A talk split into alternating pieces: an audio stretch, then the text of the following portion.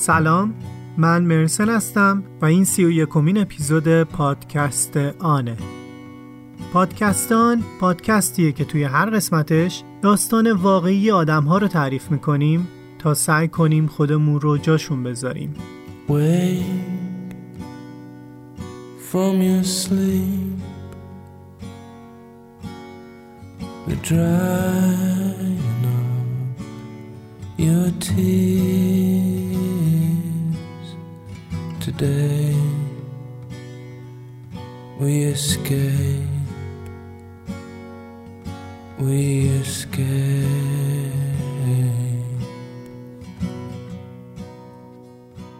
این قسمت سوم داستان چهار قسمتی بودن یا هیچه. مثل همیشه بازم ممنونم از اینکه ما رو توی شبکه های اجتماعی با ایدی دیسیزان پادکست دنبال می‌کنید. همینطور می‌خوام بگم که اگر داستان شنیدنی دارید خوشحال میشم اگر توی یک از شبکه اجتماعی بهمون به پیغام بدین تا بیشتر در موردش صحبت کنیم.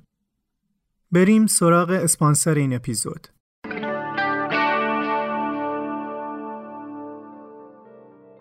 اسپانسر این اپیزود پادکست دیواره دیوار در راستای مسئولیت اجتماعی خودش تصمیم گرفته توی زمستون 1400 در مورد تاثیر مثبت خرید کالای دست و دوم روی محیط زیست بیشتر آگاهی سازی کنه. حتما می‌دونید که خرید لوازم دست و دوم به ذات خودش کمک به طبیعته. چون شما دارین به محصولی که می‌تونه برای محیط زیست مخرب باشه زندگی دوباره می‌دید. توی دنیا هم این موضوع خیلی رایجه. من به شخص زیاد لوازم دست دوم خریدم از لباس بگیری تا لنز دوربین و گوشی و فرش و حتی تردمیل تازه جریان کرونا شروع شده بود که یه تردمیل خریدم برای پدر مادرم که راحت بتونن توی خونه ورزش کنن. به نظر من خیلی قشنگه که فرهنگ استفاده از وسایل دست دوم بیشتر و بیشتر توی ایران جا بیفته. می‌دونم ترجیح بعضیا اینه که وسیله نو بخرن اما به شخصه برای من خرید لوازم دست دوم خیلی حس خوبی داره. یه جنبش داستانیه که پشت اون وسیله است. مخصوصا اینکه وسیله خونه باشه و البته که از نظر مالی هم خیلی به صرف است. اما مهمترین جنبش همون کمک به محیط زیسته. اینکه می‌دونیم یه نفر یه وسیله ای رو استفاده می‌کرده و حالا بهش احتیاج نداره و بهتره که برسونه به دست کسی که می‌تونه به بقای اون وسیله کمک کنه.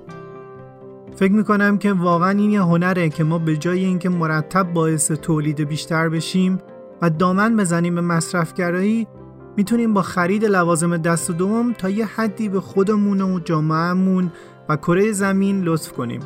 حالا اگر شما کالایی رو می‌خواید اینکه وقت بذارید و چیزی رو که می‌خواید رو توی دیوار پیدا کنید نه تنها اینکه از نظر مالی به نفعتونه بلکه با یه تیر چند تا نشون قشنگ دیگه هم دارید می‌زنید. لینک یه صفحه از لندینگ دیوار رو هم توی توضیحات می‌ذارم که می‌تونید بهش سر بزنید. و اطلاعات بیشتری در مورد اینکه چطوری می‌تونیم بیشتر هوای محیط زیست رو داشته باشیم رو کسب کنید. ممنونم از دیوار اسپانسر این اپیزود. خب بریم سراغ داستان. آخر این اپیزود یه نکته کوچیکی هم در مورد این داستان میگم که اس کردم شاید برای شنونده هم جالب باشه. من می‌تونستم مبین باشم تو می‌تونستی مبین باشی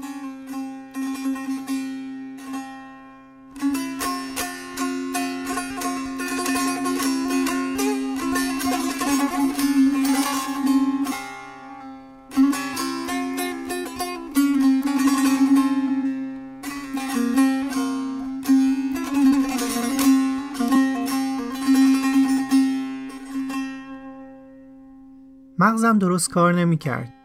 نمی‌دونستم بگم این عکس منم و اونم بچه منه یا بهتره هیچی نگم. مجبور بودم سریع فکر کنم و تصمیم بگیرم. به نظرم نمی رسید کار دیگه ای می شد کرد به جز اینکه پاشم و بگم که منم. رئیس اومد منو از اتاق برد بیرون. Google Translate گوشیشو باز کرد و یه جمله رو توش نوشت و گوگل ترجمه کرد ما سوریه هستیم مشکلی نداریم و چند روز دیگه آزادیم. بعد به هم گفت که دقیقا همین جملات رو بگو تا برای مادرت بفرستیم. گفتم مادرم واتساپ نداره. برای پدرم بفرستید. گفت کاری به این کارا نداشته باش که برای کی و چطوری میفرستیم. هرچی میگیم همون کارو بکن. منم با اینکه هنوز گیج بودم که چطور اون عکس‌ها اصلا رسیده بود به دستشون ولی با خودم فکر کردم موقعیت خوبیه که خبر سلامتیمون رو بدیم چون تقریبا یک ماهی از آخرین تماس چند ثانیه‌مون توی کمپ ترکیه با خانواده همون میگذشت. همون متنی که جلوم بود رو به کردی گفتم. سلام من مبینم به اتفاق دوستام سوریه هستیم انشالله تا چند روز دیگه آزاد میشیم. فعلا مشکلی نداریم. ویس رو که ضبط کردم همونجا تماس گرفتم با یه نفر که کرد بود و ویس منو چند بار براش گذاشتن که حرف پس و پیش و رمزی نزده باشم بعد دستور داد برامون گردوندن توی اتاق دلمون از امید این که چند روز دیگه آزاد میشیم روشن شده بود. voice ی که اون روز فرستاده بودم این بود. سلام مبینم. وین سوریه انشالله تا چند روزی تر احتمالی از آزاد ممکن مشکل نیه وقتی برگشتیم به سلول گروهی به بچه ها موضوع voice رو گفتم و اونا هم خیلی خوشحال شدن. یه حرف مثبت حتی به دروغ یا اگر امیدواری هم بود 24 ساعت حالمون رو خوب نگه می داشت. همین شد که من از حدس و گمانهای احتمالیم دیگه چیزی نگفتم.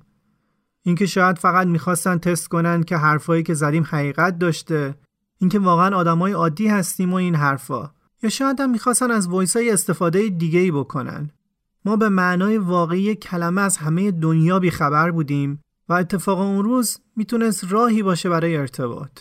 روز 24 هم گذشت و خط روز 25 رو هم کشیدم. 26 و 27 هم گذشت و رسید به اون 6 روزی که گفته بودن. یعنی روز سیوم. خیلی امیدوار بودیم به اون روز. خیلی خیلی امیدوار بودیم. هر بار که اون تلفن زنگ می‌خورد دیگه با یه حس بیشتری می‌گفتیم قطعا این زنگ دیگه برای ماست. همون قولی که داده بودن بهمون سر شیش روز حد اکثر هشت روز چون خودشون تاکید زیادی روی شیش روز کرده بودن خیلی هم طول بکشه همون هشت روز دیگه ما هم خوشبینانش رو همون هشت روز گرفتیم که خیلی هم توی ذوقمون نخوره اما شب قبل روز شیشم خیلی با دلخوشی خوابیده بودیم که فردا قرار آزاد بشیم هی با خودمون می‌گفتیم که الانه که میان در باز می‌کنن و ما رو می‌برن بیرون و آزاد میشیم اما متاسفانه روز شیشم هم گذشت و هیچ اتفاقی نیفتاد. گفتم که شکنجه خیلی ساده می‌تونه باشه. بهت یه قولی میدن تمام امیدت میشه اون عدد. انتظار مثل یه بالون توی ذهنت باد میشه و بزرگ میشه. بعد وقتی اتفاقی نمیفته شدت اون فشار قابل بیان نیست. روز هفتم و هشتم هم گذشت و هیچ اتفاقی نیفتاد. هزار تا فکر و خیال کردیم که ممکنه یه روز این ور شده باشه اما اون یه روز هم گذشت و خبری نشد روز سی و سه، سی و آه از این انتظاری که ما داشتیم میکشیدیم بدنمون تحلیل رفته بود و مغزمون کار نمی‌کرد. نزدیک روز چهلم بودیم. گاهی هم رد می‌دادیم از این همه بلا تکلیفی و بیچارگی و استیصال. حتی نمی‌دونستیم چه ساعتی از روزه از روی طلوع و غروب یه حدسایی می‌زدیم و من ترجیح می‌دادم که از صبح کاملا پاشم و بیدار باشم بلکه شب بتونم یه چند ساعت بخوابم. انقدی خسته باشم که صداها و لرزشهای توپ و تفنگ و خونپاره رو حس نکنم.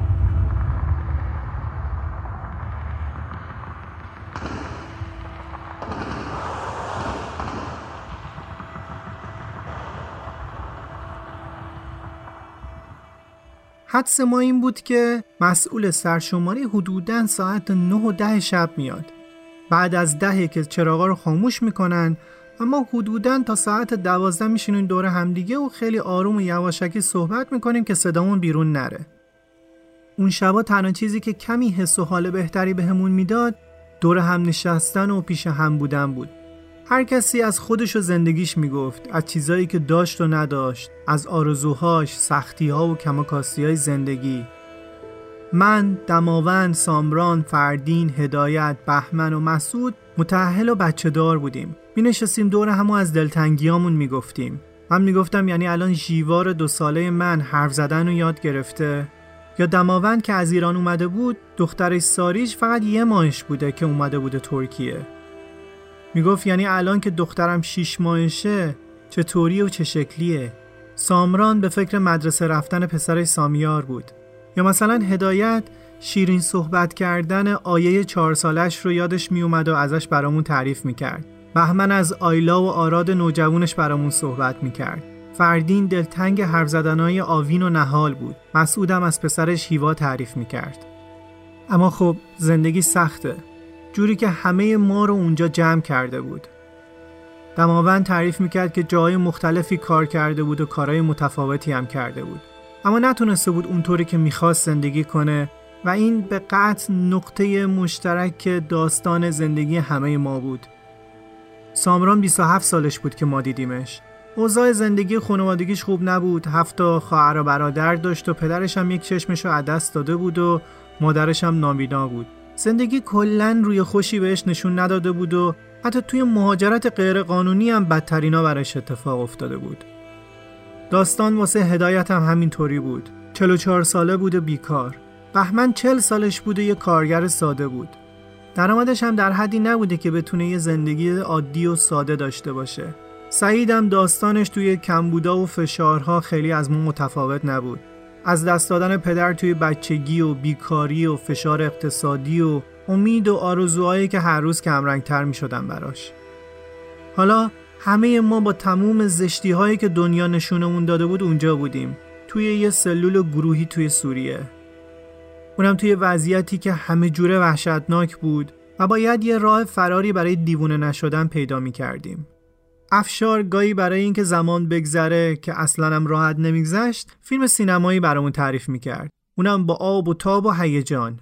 ما هم شخصیت هایی که افشار اسمشون رو می‌برد توی ذهنمون تصور می‌کردیم. حداقل خوبیش این بود که یه چند ساعتی از اون فضا کنده می شدیم و با شخصیت اصلی داستان همراه می شدیم. افشار نقش سینما رو اونجا برای ما داشت. سینمایی که عموما فیلمای شاد و اکشن پخش می کرد. منم می نشستم بعضی وقتا برای دوستان پادکست تعریف می کردم. خلاصه کتابایی که شنیده بودم و همینطور پادکست زندگی آدم های مشهور و واقعی. بعضی شبامون رو اینجوری میگذروندیم بعضی شبا هم اصلا حال و حوصله صحبت کردن با همدیگر رو نداشتیم. ولی خب چیزی که زیاد داشتیم وقت بود. و اینطوری دور همدیگه از خاطرات و صحبتهای بیرون از زندان و زندگی قبل از زندان و این چیزا تعریف می‌کردیم. یه شب مسئول سرشماری که اومد همه که پا شدن رو به دیوار وایستادن من رفتم جلو رفتم پیشش که بپرسم وضع اوضاع چطوره. یهو چشمم افتاد به ساعت مچی دستش. ما به خیال خودمون ساعت بین 9 و 10 شب مسئول سرشماری میاد تا ما رو بشماره.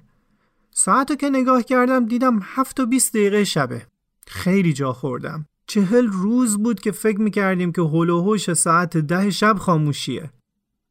یعنی ما فکر می‌کردیم ساعت دوازده میخوابیم و حالا تموم محاسباتمون به هم ریخته بود. حالا سه ساعت اضافه داشتیم که نمی‌دونستیم چطوری اصلا باید بگذرونیمش. با خودم می‌گفتم که کاش من اون ساعت رو ندیده بودم. همینطوری هم همه چیز کرخ بود و رنگ زندگی نداشت. هیچکس حتی نمیومد یه سوالی بپرسه یه کلمه با همون صحبت کنه. روزی صد بار می‌گفتیم ای کاش یکی بیاد یه کاری بهمون به بده. هر کاری بگن ما میریم انجام میدیم. کارگری باشه جارو کشیدن باشه. فقط از این در بریم بیرون. بگن سنگ جابجا جا کنید سیمان و خاک جابجا جا کنید دستمال بدن دستمال بکشین جارو بدن جارو بکشیم هر کاری بگن. فقط بیرون از این سلول باشه. یه ذره راه بریم یه ذره تحرک داشته باشیم. یه ذره از این فضا بیایم بیرون.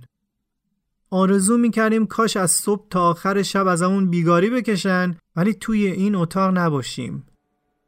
بعضی وقتا انقدر به همون فشار میومد و نفس کشیدن برامون سخت می‌شد که برای من دو سه بار پیش اومد که تا بغل در رفتم که برم بکوبم به در که بیاید منو بزنید. با باتون منو بزنید. که شاید با زدن یه ذره خالی بشم. فقط می‌خواستم حداقل چند ساعتی این دردی که بدتر از درد جسمی هست رو نچشم. می‌خواستم یادم بیاد که زندم.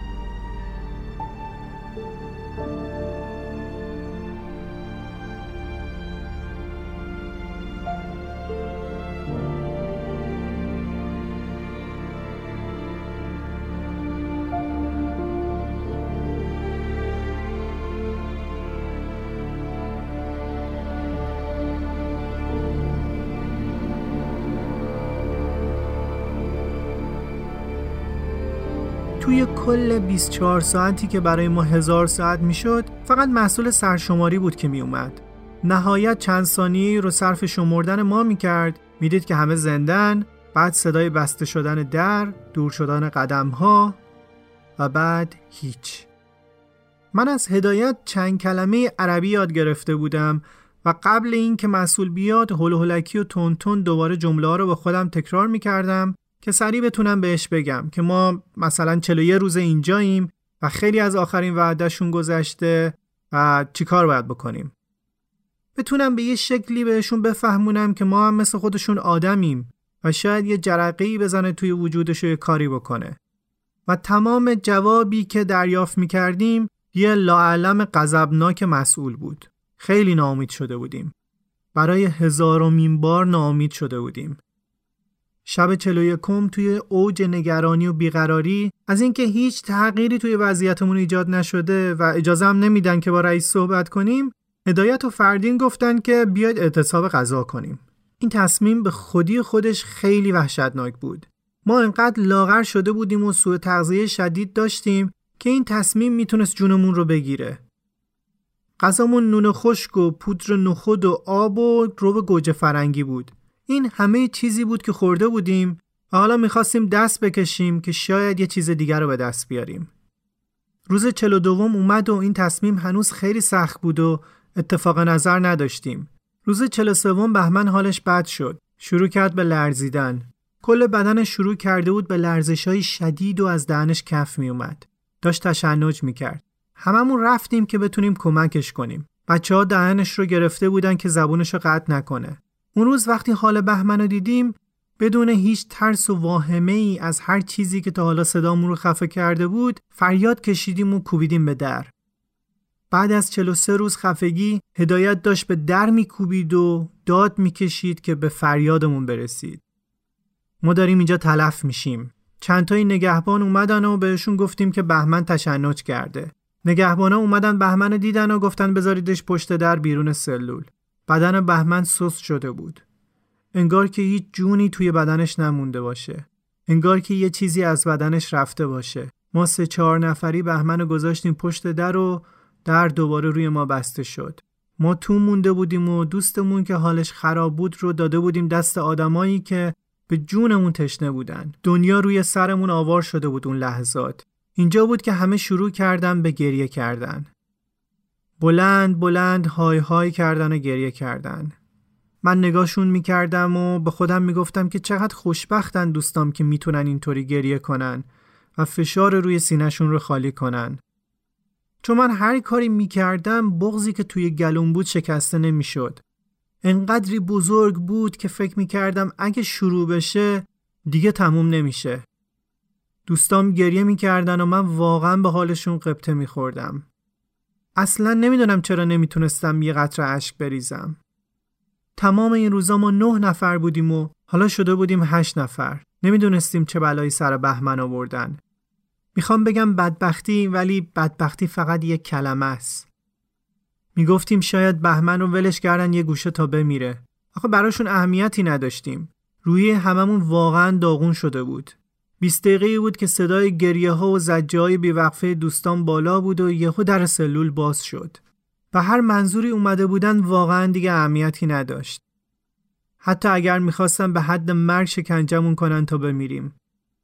در باز شد و بهمن که حالا به هوش اومده بود برگشت تو. از دیدنش خیلی خوشحال شدیم. با صورت خیس ازش استقبال کردیم. پرسیدیم چی شد؟ گفت هیچی یادم نمیاد. فقط از پودری که روی صورتش ریخته بودن چشماش میسوخت و بینیش اذیت می‌شد. بهمن که برگشت پیشمون انگار که با اون حس خالی شدنی که با گریه داشتیم قویتر شده بودیم. تصمیم گرفتیم که اعتصاب غذا کنیم و از فردا موقع غذا بهشون بگیم که ما قرار نیست دیگه چیزی بخوریم. روز 44 اعتصاب غذا رو شروع کردیم. از شب قبلش هم چیزی نخورده بودیم. بدنمون واقعا داغون بود از این همه روز که بدون آب و غذای درست و نور و هوای سالم گذرونده بود. اصلا آب اونجا چرب و بدبو بود و در واقع نباید خورده می‌شد ولی ما مجبور بودیم بخوریم. اون روز صبح طبق معمول حدود ساعت 11 برامون غذا و آب آوردن. بهشون گفتیم که نمی‌خوایم. پرسیدن چرا؟ گفتیم اعتصاب غذا کردیم. گفتن عواقبش پای خودتون؟ ما هم گفتیم که نهایتش مرگ دیگه بالاتر از سیایی که رنگی نیست. اگر مرگ باشه خب خیلی هم بهتر از این که روز به روز دوستامون جلوی چشم خودمون بمیرن. دیروز حال بهمن بد شد، فردا منم، پس فردا یکی دیگه. قطعا اینجوری پیش بره هیچ کدوممون دووم نمیاریم. هر عواقبی داره به پای خودمون. محکم در و کوبیدن و رفتن. تصمیم خیلی سختی بود. دور همدیگه جمع شدیم و خیلی استرس داشتیم که چه اتفاقی قراره برامون بیفته. عواقبی که اینا میگن چیه؟ شکنجه میدن یا می‌خوان خلاصمون کنن؟ ولی واقعا برای هر چیزی خودمون رو آماده کرده بودیم. شب قبلش تصمیم گرفته بودیم که هر اتفاقی افتاد ما روی حرف خودمون هستیم و اعتصاب غذا رو نمیشکنیم تا بتونیم با رئیس صحبت کنیم. اولین روز اعتصاب غذامون تا حدود عصر ادامه داشت تا اینکه منو صدا کردن و از سلول رفتم بیرون. بهم چشپن زدن به روال قبل بدون اینکه بدونم چی در انتظارمه. واقعا هم ترسیده بودم. شاید هیچ وقت این همه یه جا ترس رو تجربه نکرده بودم. چند تا پله رو رفتم بالا و مسیر شبیه رفتن به اتاق رئیس بود.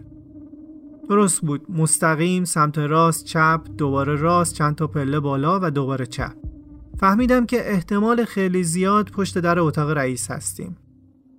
رفتم داخل اتاق رئیس چشمندم و برداشتم. ما هیچ وقت چهره کسی رو اونجا نمی‌دیدیم چون همه از این کلاهای بلند که توی فیلم ها دزدا می‌زنن روی سرشون داشتن. فقط لب و دهنشون بیرون بود و ریششون از پایین پیدا بود. توی اتاق هم سه نفر با نقاب بودن. بدون هیچ حرف اضافه یک گوشی دادن دستم. با Google Translate قرار بود که منظور همو بفهمیم. ازم پرسید که دلیل اعتصابتون چیه؟ دوست داری که ما مثل بقیه زندانیایی که اینجا داریم و هر روز شکنجهشون میدیم و ناخوناشون رو می‌کشیم و شلاقشون می‌زنیم با شما هم همچین برخوردی کنیم؟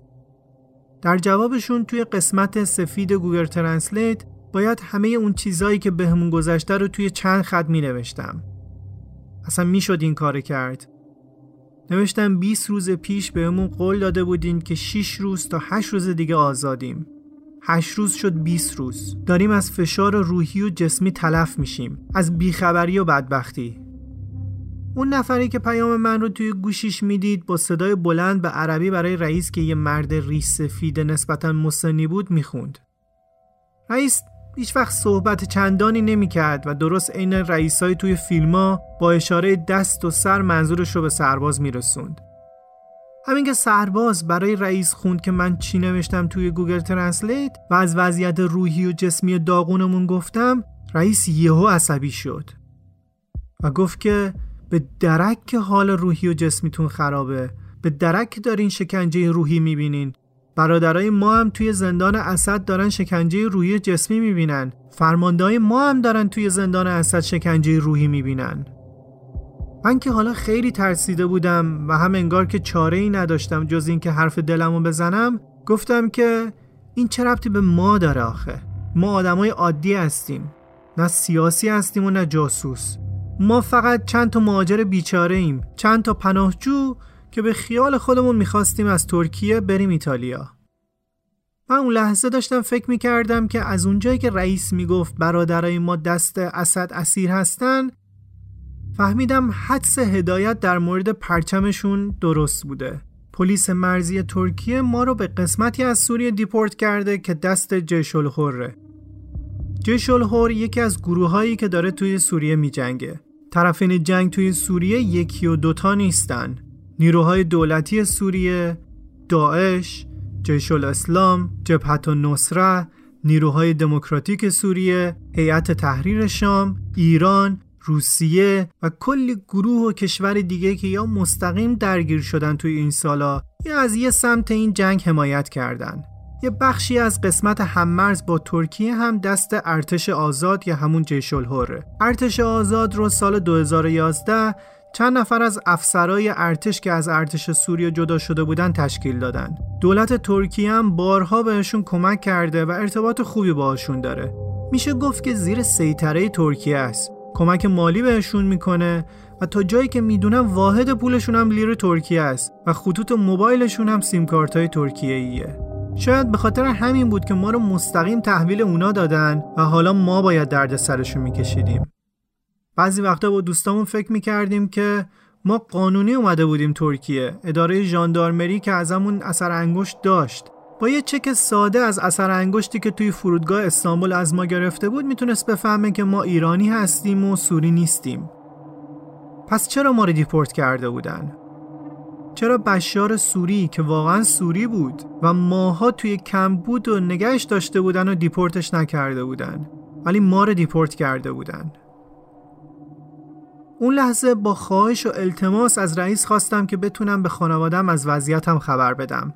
با برادرم صحبت کنم و بگم که کجام بگم که ترکیه ما رو دیپورت کرده سوریه و چقدر وضعمون بده. و اینکه بیاد ترکیه و کارهای برگشتنم رو دنبال کنه. بهم گفتن که نیازی نیست.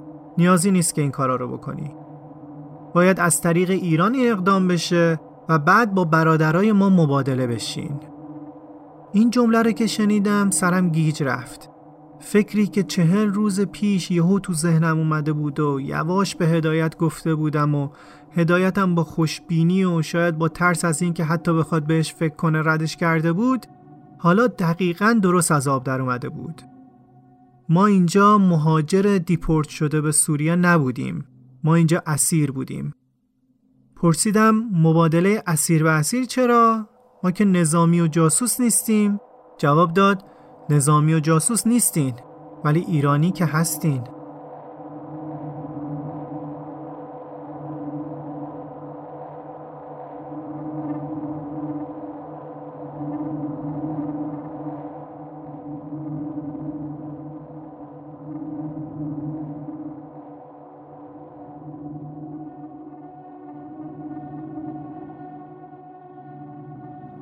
با تمام وجودم درک می کردم حسی که داشت رو. طرز نگاهی که همیشه به ما داشتن از پشت نقابم مشخص بود. انگار که آرزوشون ما رو بکشن و اینکه تا اون لحظه این کار نکردن به خاطر اینکه یه نقشه دیگه دارن. از یه طرفم به خودم می‌گفتم شاید فقط دارن منو میترسونن که اعتصابمون رو بشکنیم و به حرفشون گوش کنیم. یه جورایی باور نکردم و شایدم دوست نداشتم باور کنم. تا اینکه به یکی از اونایی که پشت میز نشسته بودن نگاه کردم و با یه خواهش و التماس شدیدی گفتم فی سبیل الله واحد دقیقه تکلم عائله. یعنی می‌خواستم بگم که در راه خدا اجازه بده من یه دقیقه تماسی با خانوادم داشته باشم. با اشاره بهم گفت که برم پیشش. رفتم. گوشیشو در آورد و یه عکس بهم نشون داد. عکسو که دیدم زانوام سست شد. سرم شروع کرد به گیج رفتن و یه لحظه دنیا دور سرم چرخید. باورم نمی‌شد چی دیدم. توی عکس دیدم خانوادای ما هستن که هر کدوم از مادرامون عکس یکی از ماها رو گرفته و با قیافه غمگین انتظار بچهش رو می‌کشه. اونجا بود که فهمیدم بله خانواده در جریانن و می‌دونن که ما سوریه هستیم و این داستان اسیر و اسیر و مبادله واقعیت داره. امیدم به اینکه سوء تفاهم برطرف بشه و ما رو بی سر و صدا برگردونن ترکیه حالا شده بود یه کابوس بزرگ. دنیا توی سرم به آخر رسیده بود. منی که 44 روز تلاش کرده بودم گریه کنم تا کمی سبک بشم هرچی به سینم کوبیده بودم تا بلکه یه قطر اشک بیاد بیرون و بعدش از فشار این بغز خلاص بشم و هر کاری کرده بودم نشده بود الان یهو مثل کسی که تمام آرزوهاش توی یه لحظه به باد رفته و همه دلتنگی های عالم و آدم توی قلبش قلمبه شده گریه می‌کردم و اشک میریختم. دیگه هیچی نمی‌تونست جلوی سیلی که راه افتاده بود رو بگیره. چند قدم رفتم عقب و نشستم روی صندلی و چشمام از شدت اشک نمی‌دید که چی به چیه. بی سفید میون این های های گریه کردن من یه چند خطی روی کاغذ نوشت. نگهبان اومد پی من و منو که حالا داشتم بیوقفه گریه می‌کردم بدون چشمبند می‌خواست برگردونه به سلول. از راهروها ردم کرد. توی راه می‌دیدم که چقدر زندان بزرگیه و چقدر سلول داره. اما اون لحظه گریه امونمو بریده بود. بلند بلند و بیوقفه. اون نگهبانی که همیشه با یه صدای بلند و مهیب فریاد می‌کشید لاسوت با شنیدن صدای گریای منم مثل همیشه نره کشید و می‌خواست که خفه بشم. من اما واقعا توان این که ساکت بشم و نداشتم. اصلا هیچ توجهی بهش نکردم و با همون حال رفتم داخل سلول. وقتی رفتم داخل دیدم انگار بچه ها از دور صدای گریه من رو شنیدن و حالا اونا هم داشتن گریه می‌کردن. با خودشون فکر کرده بودن که ماجرا هرچی هست انقدر بده که منو اینطور به زانو آورده. توی مسیر که داشتم به سمت سلول می‌رفتم با خودم فکر می‌کردم چطور آخه این موضوع رو به بقیه بگم؟ چطور بگم که ممکنه هزار سال ما رو اینجا نگه دارن؟ با خودم تصمیم گرفتم بحث اسیر به اسیر رو اصلا پیش بچه ها مطرح نکنم. اگر بهشون بگم همین جوری که من ناراحت شدم قطعا اونا هم خیلی ناراحت میشن و یه انرژی منفی دارم بهشون میدم و همین انرژی منفی به خودم برمیگرده و هممون اینجا تلف میشیم و از قصه و ناراحتی قطعا ممکنه یه اتفاقاتی بیفته و خیلی بد تموم میشه برامون. پس وقتی رفتم داخل اصلا اسمی از اسیر به اسیر و مبادله و این چیزا نمی‌زنم. هدایت گفت که بذارین گریه کنه و خالی بشه. بعد از چند دقیقه پرسیدن چی شده؟ گفتم چیزی نشده. عکس خانواده هامون رو نشونم دادن. منم دلم پر بود زدم زیر گریه. خدا رو شکر خانواده هامون از ما خبر دارن و می‌دونن سوریه هستیم. اینا هم به من گفتن نگران نباشین. خانواده هاتون پیگیر کارتون هستن که آزاد بشین. اعتصابتون رو بشکنید و صبر کنید یکم. گفتن خب خدا رو شکر. بعد که آروم شدیم و هر کدوممون یه وری آروم گرفته بودیم به هدایت گفتم که اگر ایشالله عمری باقی بود و رفتیم بیرون و زنده موندیم که قطعا زودتر میریم بیرون یه چیزی هست یادم بنداز بهت بگم. گفت باشه ولی اگه خبر بدیه نگو. گفتم نه خبر بدی نیست. ولی رفتیم بیرون یادم بیار که برات تعریف کنم. روز 44 تمام روز 45 تمام 46 تمام. خطاشون رو روی دیوار خط میکشیدم. اینا هم فقط چند تا خط روی دیوار نبودن.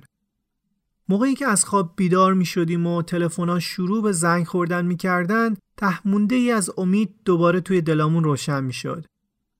مثل همیشه می گفتیم حتما این زنگ تلفن برای ماست. بعضی وقتا یه صدای موتور از بیرون زندان می اومد. صداش رو از نورگیر روی سقف می شد شنید. با شنیدن صدای موتور حال من دگرگون می‌شد. اینکه بیرون هنوز زندگی در جریانه. دنیا فقط این چهار دیواری که ما توش هستیم نیست. بیرون از این چهار دیواری مردم سوار موتور میشن. تصمیم می‌گیرن از یه جایی برن یه جای دیگه. میپرن روی موتور روشنش می‌کنن گاز میدن ترمز می‌کنن و باد میره لای موهاشون و پوست صورتشون رو لمس می‌کنه. میرن و می‌رسن. ما دو کیلومتری خط مقدم جبهه النصره و داعش بودیم. یعنی اونجا میدون جنگ بود. و این یعنی خیلی کم می‌شد که صداها صدای گربه یا موتور باشه. بیشتر و بیشتر توپ و تانک و خمپاره بود. امید اما شاید همین صدای موتور بود. صدای گربه یا صدای زنگ تلفنی که هر بار آرزو می کردیم برای ما باشه. با بچه ها می گفتیم اگه داعش بیاد این زندان رو بگیره چی؟ حالا اینا مبادله سرشون میشه. اون ها صاف ما رو می‌کشن. 46 و 47 و 48 و 49 و قبلا فکر می‌کردیم که یک هفته فاجعه است. 21 روز مرگ مسلمه. و حالا انقدر طول کشیده بود. شب 49 هم بعد از خاموشی دور هم جمع شده بودیم و داشتیم صحبت می‌کردیم. اول من یه پادکستی که شنیده بودم رو برای بچه ها تعریف کردم. بعدش افشار شروع کرد به تعریف کردن یه فیلم سینمایی. وسط های فیلم تعریف کردنش اونجایی که قهرمان فیلم می‌رفت که انتقام همه شخصیت های مزدوم رو بگیره یهو صدای در اومد و یکی از درا رو باز کردن. در دومم باز کردن و اومدن رسیدن به در اتاق ما. اون محفظه کوچیک باز نکردن اومدن در اصلی رو باز کردن و به من گفتن پاشو. دیگه شب بود و بعد از خاموشی. خیلی تعجب کردم که چرا این موقع شب نه صدایی از ما بیرون رفته نه حرکت خاصی کردیم. افشارم که خیلی آروم داشت تعریف می‌کرد. این واقعا خود فاجعه بود. هممون خیلی ترسیده بودیم. برخلاف همه دفعات این دفعه چشمندم به چشمم نزدن و نگهبان دستم و گرفت و در و بست و قفل کرد و رفتیم بیرون اتاق. همینجوری که دست منو گرفته بود دید که واقعا ترسیدم و دارم از ترس میلرزم. به عربی گفت که خیر انشالله دلم روشن شد که شاید خبر خوبی باشه. ما قوت غالبمون لا علم و لا صوت بود. تا به حال همچین حرفی رو به ما نزده بودن و هیچ نگهبانی نیومده بود با این لحن با ما صحبت کنه. منو بردن به اتاق رئیس شیفت شب که توی همون طبقه بود. وارد یه اتاقی شدم و گفت بشین. یه گوشی داد دستم و گفت که انشالله شما آزادید. گفتم کی؟ گفت نمی‌دونم. با Google Translate داشتیم با هم دیگه صحبت می‌کردیم. گفتم یعنی بیشتر از ده روز طول می‌کشه؟ گفت نه فکر نکنم. احتمالا کمتر از ده روز دیگه شما آزادین. فردا هم برای شما لباس می‌خریم و بهتون میدیم که بپوشین و شما را به پارک می‌بریم. نمی‌دونستم به عربی چی نوشته که ترجمه شده پارک. ولی اینجوری تو Google Translate نوشته بود. بعدشم در کمال تعجب یکم میوه و شیرینی بهم داد و گفت اینا رو ببر داخل اتاق و به دوستات بده. برخلاف دفعه قبل که گریه تمام صورت من رو پوشونده بود و کم بود جون بدم از غم این بار با خوشحالی برگشتم به اتاق. دوستام نگران بودن که باز قراره چه اتفاقی بیفته. اما همین که در رو باز کردم و منو میوه و شیرینی به دست دیدن و اینکه دیدن دارم لبخند می‌زنم و خوشحالم همشون چهرهاشون خوشحال خندون شد. رفتم و با خوشحالی براشون تعریف کردم که این رئیس شیفت شب گفت که انشالله آزادیم و قرار فردا برامون لباس بیارن و آزاد بشیم. موقعی که ما رو گرفته بودن تابستون بود. اوایل شهریور ماه 1400 و هوا تا حدودی گرم بود. ولی خب الان 50 روز بود که اونجا بودیم و رسیده بودیم آخرای مهر. و شرایط اقلیمی اون منطقی که ما توش بودیم شمال سوریه یکم سرد بود. ما هم با همون لباسای تابستونی که همراهمون بود اومده بودیم زندان. اونا هم تو این مدت هیچ لباسی به ما نداده بودن. فقط یه دونه پتو که روش دراز بکشیم. دوستام که اینو شنیدن خیلی خوشحال شدن و گفتن انشالله دیگه این دفعه آزادیم و امیدواریم مثل قبل نشه که قول دادن و به قولشون وفا نکردن. انشالله که دیگه فردا آزادیم. اون شب از خوشحالی خوابمون نمی برد و تا نزدیکی های صبح بیدار بودیم و از اینکه وقتی آزاد شدیم کجا می‌خوایم بریم؟ فردا صبحش حدودا ساعت 11 صبح. حدودای تایمی که غذا رو می آوردن اومدن سری به پامون کردن و گفتن باید برید سری موهاتون رو کوتاه کنید و اصلاح کنید. ما توی اون پنجاه روز هیچ دستی به سر رومون نکشیده بودیم. شبیه بی های کوچه و خیابون شده بودیم. قیافه برامون نمونده بود. سری ما رو بردن. هر نفر 4 5 دقیقه طول می‌کشید که موهامون رو کوتاه کنن و برگردیم به اتاق. می‌گفتن هر نفر بیشتر از دو سه دقیقه طول نکشه. برید توی توالت سریع همون کنید و بیایید بیرون. برای هر کدوممون لباس خریده بودن. لباسا رو پوشیدیم و خیلی با عجله هر نه نفرمون رو سوار ون کردن.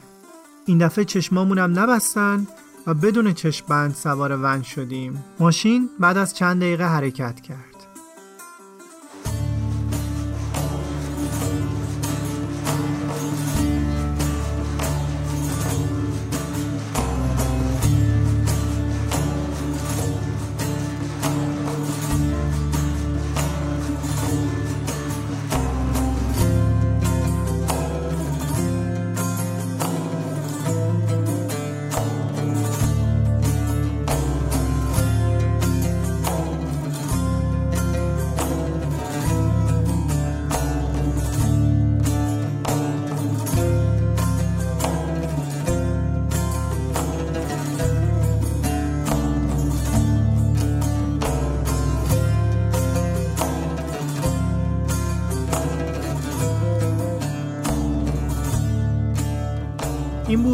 قسمت سوم داستان بودن یا هیچ اگر این اپیزود رو شب انتشار میشنوین چهار روز دیگه اپیزود جدید و قسمت آخر منتشر میشه. من اول این قسمت هم گفتم که می‌خوام یک نکته ای رو در مورد روند تولید این داستان بگم توی این تایمی که با موبین گذروندم تا این داستان نوشته بشه. این نکته برای من خیلی جالب بود. اون هم این که موبین خیلی روی ساند افکت ها تاکید داره روی اون لاسوتی که شنیده بوده اون لاعلمی که همیشه میشنیده. صدای درها صدای موتور صدای توپ تفنگ و همه چیز. و چیزی که مشخصه اینه که چقدر اثر اینها توی ذهن مبین بزرگه و زیاده. و چیزی که ما نمی‌تونیم نشون بدیم اینه که چقدر اینها تکرار شوندن اینکه هر روز فقط همینها رو بشنوی. هر روز با صدای تفنگ بیدار بشی. تا یه صدای کوچیکی اومد یکی فریاد بزنه و لاسوت بگه. و اینکه صدای در صدای در خیلی خیلی می‌تونه عذاب دهنده باشه مخصوصا اینکه یه در فلزی باشه. و هر بار که باز میشه ممکنه یه خبر بد رو بده. و این تکرار تکرار تکرار می‌تونه یک عذاب بزرگ باشه. چیزی که حداقل من خیلی قادر نبودم که نشونش بدم توی این داستان. و فکر می‌کنم که توی این چند اپیزودی که ما پر می‌کنیم هم تمام اون عذابی که مبین و دوستاش کشیدن و اون تکرار رو نمیشه نشون داد. و اینکه خیلی از مبین ممنونم به خاطر اینکه با این وجود بازم تمام سعیش رو می‌کنه که داستان تمام و کمال منتقل بشه. مرسی از شما که این اپیزود رو شنیدین. ممنونم از نکیسا برای ادیت این اپیزود از نازنین برای نگارش و بچه های ارسی برای انتخاب موسیقی. براتون بهترین ها رو آرزو می‌کنم و خدا نگهدار.